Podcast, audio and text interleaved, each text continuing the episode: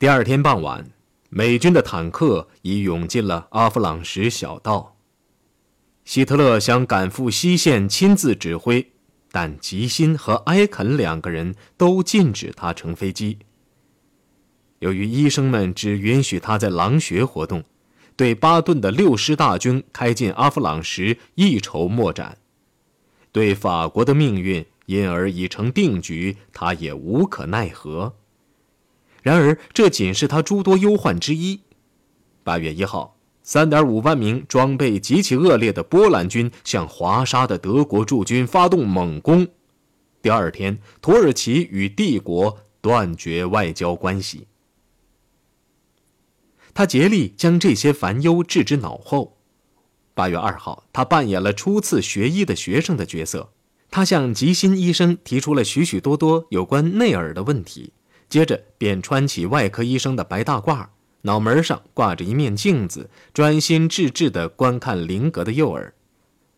他什么也看不到，他又看了看，还是什么也看不见。这时，吉辛便建议他用电镜。他惊奇地喊道：“呀，我看见东西了！我看见了一条淡黄色的线，很清楚，那大概是人人皆知的耳膜。”他让林格转过身去，把角光器塞进他的左耳。他入了迷，用音叉和秒表去测试林格的听力。他有点不好意思地说：“你知道，医生，我年轻的时候老想当医生，不过呢。”我有了别的职业，才醒悟到我的真正使命是什么。吉星刚走，希特勒医生又研究起来了。他把林格和两名党卫军的卫兵召来，一一给他们做耳朵检查，直到他学会了使用电镜为止。然后他要了一本尼克教授写的关于治疗眼、耳、喉的著作。希特勒的精神是好些了，但是他仍觉得迷糊，走路。还得岔开双腿，就像水手在颠簸的船上行走一样。尽管如此，他仍坚持要于八月四号向地方长官训话。他和他们一一握手。许多人看到他如此情景，都流下了热泪。希特勒说：“你们不会误解我的。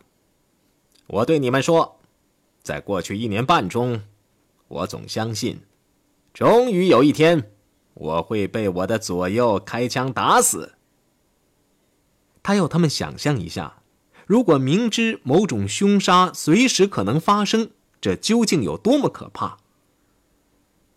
为了维护我们的人民，我需要拿出多少精力来呀？要思索，要考虑，还要解决这些问题，这些都要我自己干，得不到别人的支持。而且常常在沮丧中进行。哀伤的演讲完毕后，大家便吃午饭。希特勒慢慢的站起来，他说：“我要走了，先生们。你们……”他把两个手指头放在嘴边，示意让大家抽烟。他摇摇晃晃走了，还故意装着不晃的样子。不久前，希姆莱曾向这些人保证过，他不但会让阴谋分子，而且也会让他们的家属受到法律的制裁。他说：“施道芬堡全家将会被铲除，连根铲除。”热烈鼓掌，杀一儆百，坚定不移。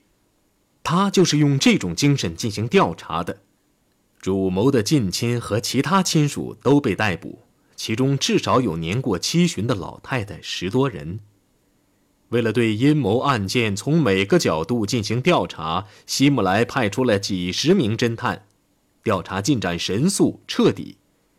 八月七号便开始审判首批罪犯，被带上人民法庭的共八名军官，法官是通晓苏联法律和刑罚的罗兰·弗赖斯勒。希特勒称他为我们的维新司机。办理此案时，元首曾指示他要严厉，要用闪电般的速度。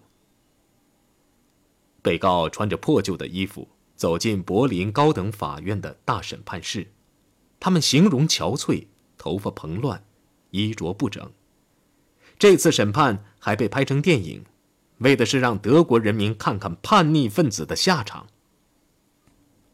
陆军元帅维茨勒本由于不准戴假牙，加上不断在系紧没有皮带、尺码又过大的短裤，看上去就像是喜剧里的流浪汉似的。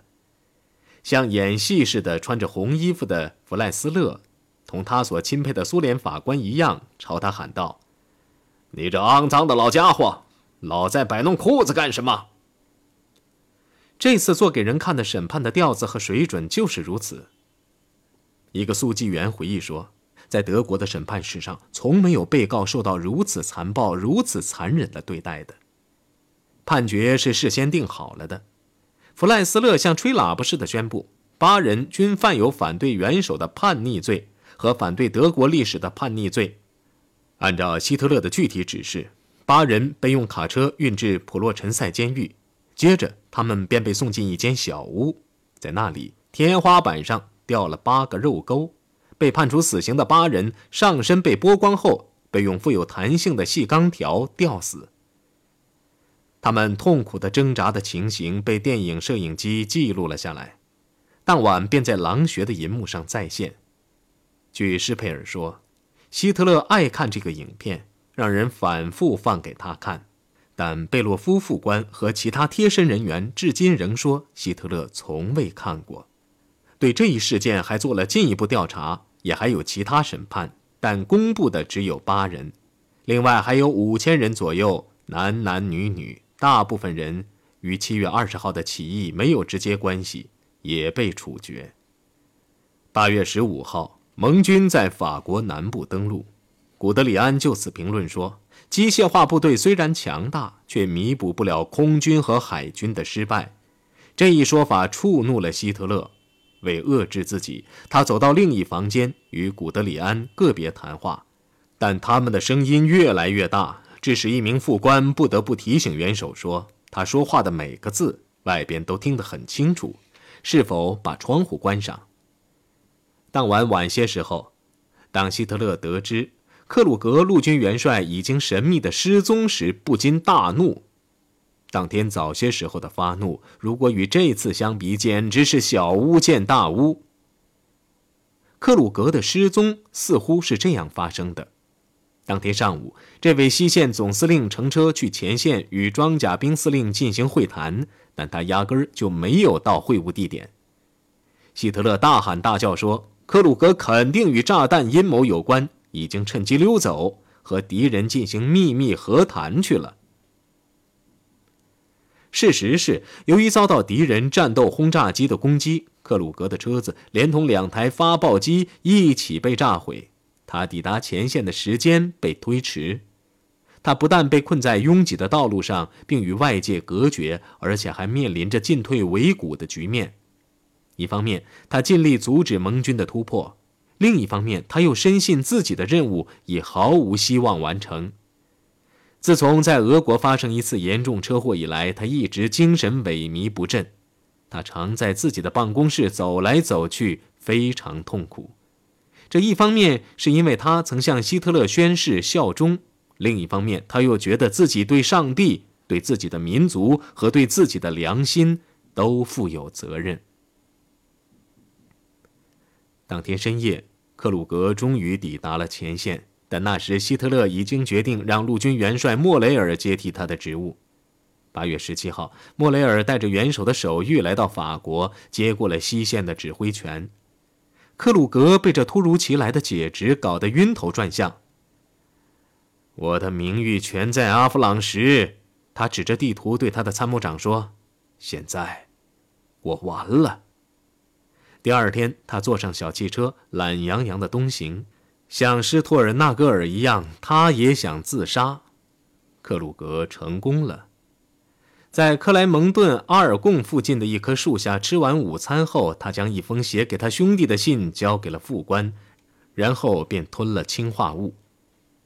另一封写给元首的信已在途中。在简要的说明了他为什么阻止不了盟军的前进后，他恳求元首结束战争，结束人民所受的不可言喻的痛苦。在狼穴，希特勒读完这封信后，没有做评论，便将它递给了约德尔。信的末尾，克鲁格称颂了希特勒的钢铁意志和天才，以及他进行的伟大而光荣的斗争。现在，就请结束，如果有必要的话，这场毫无希望的战争，证明您是个伟大的人物吧。这封信似乎要扼要的叙述陆军最后蒙受的耻辱，但这不是为了他自己。克鲁格没得到什么好处，他不过想最后一次做出努力，用敲响警钟的办法为国服务罢了。这是徒劳的。希特勒仍一心想完成其最终的历史使命，那就是把犹太人从世界上清除干净。这个任务，据艾克曼八月的报告说，已经接近尾声。他告诉希姆莱。六百万犹太人已被消灭，其中四百万是在屠杀营里杀的，其余是在运动战中丧生的。由于红军进展迅速，加上摩根不屈不挠地进行调查，希特勒便让希姆莱拆除全部屠杀中心，奥斯维辛除外。还有来自匈牙利、罗兹、斯洛伐克和特莱西恩施塔特的犹太人没有被毒死。如果东部的军队能阻止苏军突破，霍斯指挥官是拥有这项设备去完成整个工作的。军事形势已严重到只有怀有某种动机的人才会不考虑投降。从波罗的海到乌克兰的整条东线，红军发动反攻。不是将德军消灭，便是将他们包围。在南面，苏军正在攻占罗马尼亚的油田；在北面，苏军刚将五十个师的德军包围；在中部，红军正在包围华沙。在这种情况下，希特勒亲自下令将兴登堡总统的棺木从他在第一次世界大战中取得伟大胜利的地方坦能堡移走。在这紧急情况下。戈培尔于八月二十四号颁布了新的德拉寇政策，那就是所有的剧场、音乐厅、戏剧学校以及有歌舞助兴的餐馆必须在一周内关闭。他警告说，用不了多久，所有管弦乐队、音乐学校和学院等，除几个主要的外，也将全部被停业或关闭。艺术家不是应征入伍，便是到兵工厂干活。除两家有插图的报纸外，其他书籍，例如小说和其他文学作品，一律不准出版。第二天，经德国占领四年后，巴黎解放了，罗马尼亚和芬兰双双求和。二十四小时后，通过政变推翻了安东奈斯库元帅统治的罗马尼亚，向德国宣战。面临全线失败的希特勒仍毫不动摇。他对陆军内出现的瓦解迹象所做的回答是：逃兵的亲属将被逮捕。八月的最后一天，他对凯特尔和另外两名将军说：“做政治决策的时机尚未成熟，这种时刻只有在你取得胜利后才能到来。成功的希望还是有的。”他说：“盟军之间的紧张关系越来越严重，最终将导致分裂。”唯一的办法是等待，不管有多困难，等待适当的时刻的到来。对他在东西两线面临的问题，他阴郁地沉思着，然后便可怜起自己来。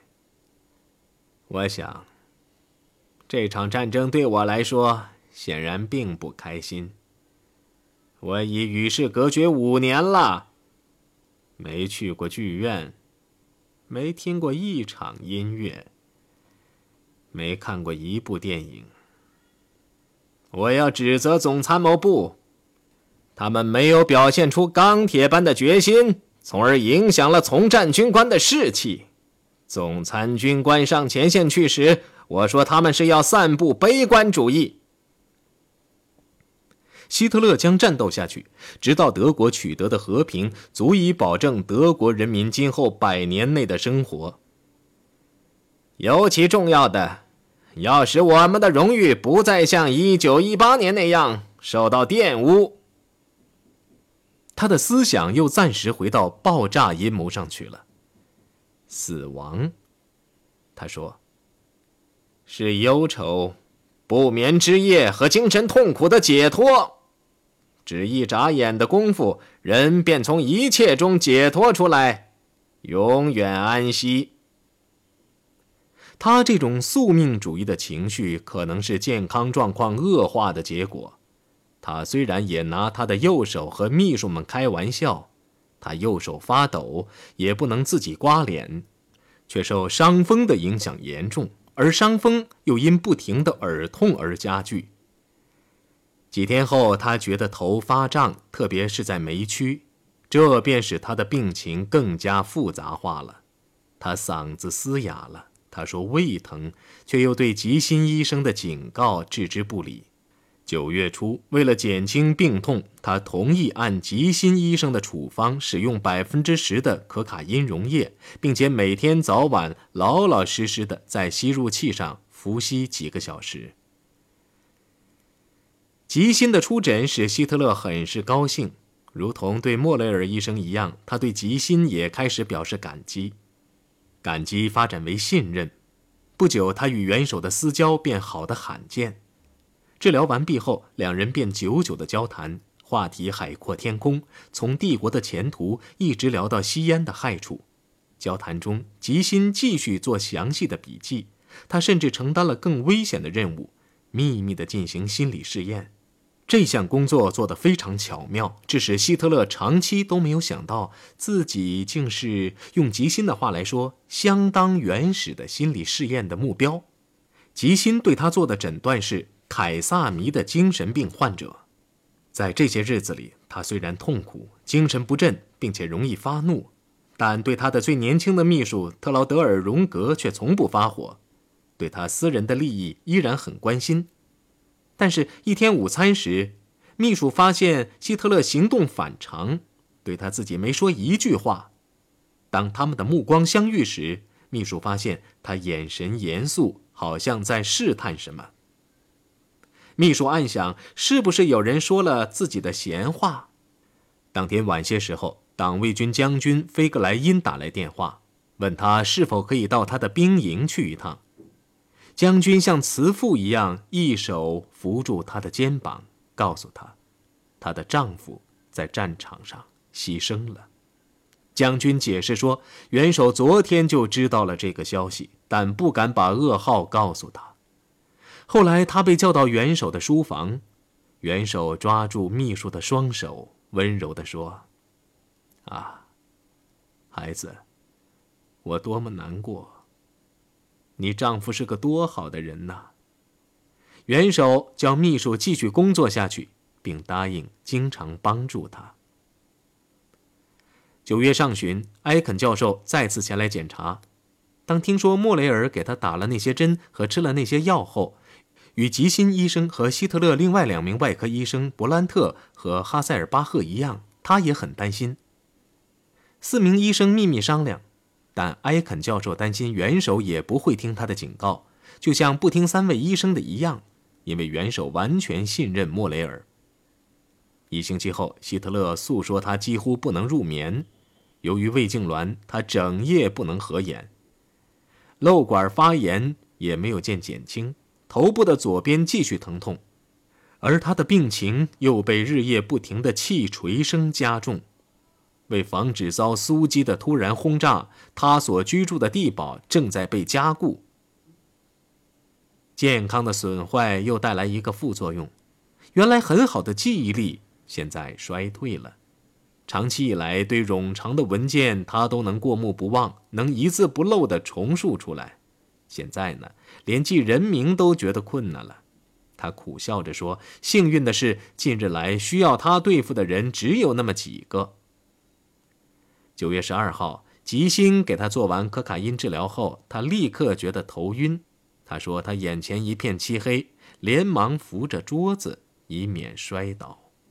他的脉搏跳得快而弱，九十秒钟后，这次病的发作便过去了。脉搏恢复正常，接着他便出了一身冷汗。他把莫雷尔找来，打了三针，病暂时减轻了一些。九月十六号，心脏病第三次轻度发作，这次他同意做几个月来吉心医生一直要他做的事情，对头部进行放射检查。